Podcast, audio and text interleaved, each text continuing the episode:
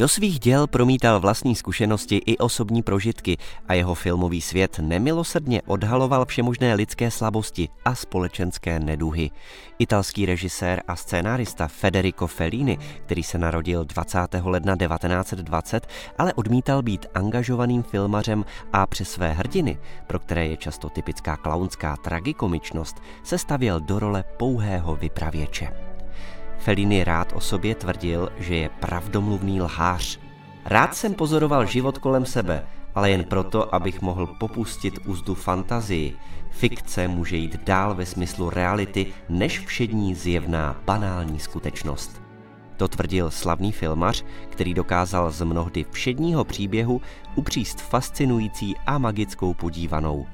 Narodil se dvacátého ledna devatenáct set dvacet v Rimini a po gymnáziu a půl roce ve Florencii, kde kreslil vtipy a psal komiksové texty, se v roce devatenáct set třicet devět přesunul do Říma. V italské metropoli se vrhl na karikatury a ilustrace.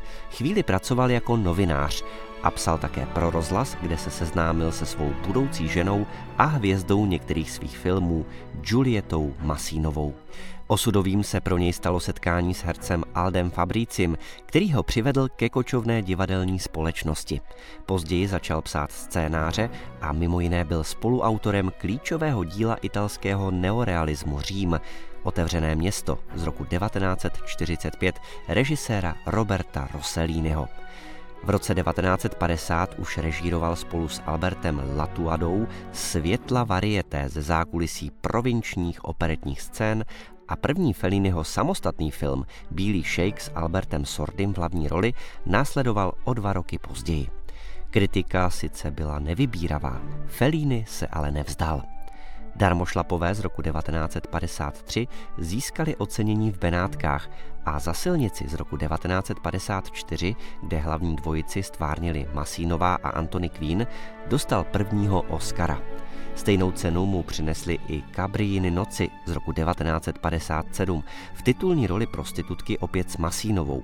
A třetí sošku Oscara získal za film osm a půl, kde postavu rozháraného režiséra znamenitě zahrál jeho blízký přítel a oblíbený herec Marcello Mastroianni.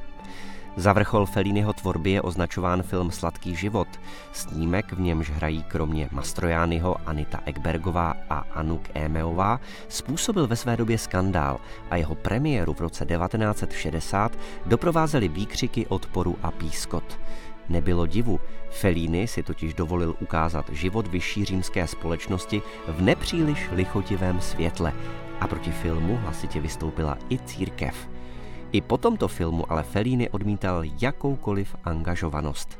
Film i přes odpor nakonec získal Zlatou palmu v Cannes a stal se milníkem historie kinematografie. V sedmi volně propojených příbězích Mastroianni, coby reportér Marcello, pozoruje eskapády šlechty, zbohatlíků, hvězd a nejrůznějších příživníků a zároveň se snaží najít smysl vlastního života. Marcello to vše prožívá společně se svým neodmyslitelným společníkem, fotografem jménem paparazzo. Právě toto jméno proslavilo slovo, jež označuje agresivního fotografa. Z lásky k Římu a cirkusu se vyznal ve snímcích Klauni z roku devatenáct set sedmdesát a Řím z roku devatenáct set sedmdesát dva. V roce devatenáct set sedmdesát tři měl premiéru další Felliniho oscarový film Amarcord, který byl inspirovaný Felliniho dospíváním v Rimini. Mezi jeho filmové obrazy z osmdesátých let patří například Aloď pluje, Ginger a Fred nebo Interview a tvorbu zakončil snímkem Hlas luny z roku devatenáct set devadesát.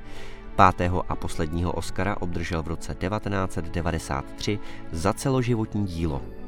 Fellini zemřel třicátého prvního října devatenáct set devadesát tři v Římě v sedmdesáti třech letech.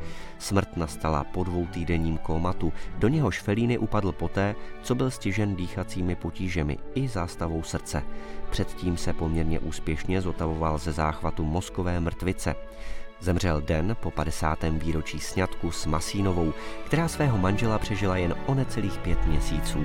Nestihl tak natočit své vysněné tři filmy o Benátkách, o opeře a o povolání herce. List Corriere della Sera tehdy označil Felliniho za tvůrce, který spolu s Charliem Chaplinem, kterého Fellini obdivoval, nejvíce poznamenali první století filmu. Byli i jiní mimořádní filmaři, ale tito dva představovali nepochybně kino v jeho archetypech, které se odvozují od nejstarší formy představení – klauna a ředitele cirkusu.